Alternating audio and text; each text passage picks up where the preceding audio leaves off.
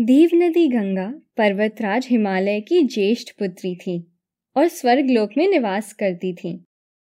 जब महाराज सगर के साथ हज़ार पुत्र कपिल मुनि के क्रोध की अग्नि में भस्म हो गए,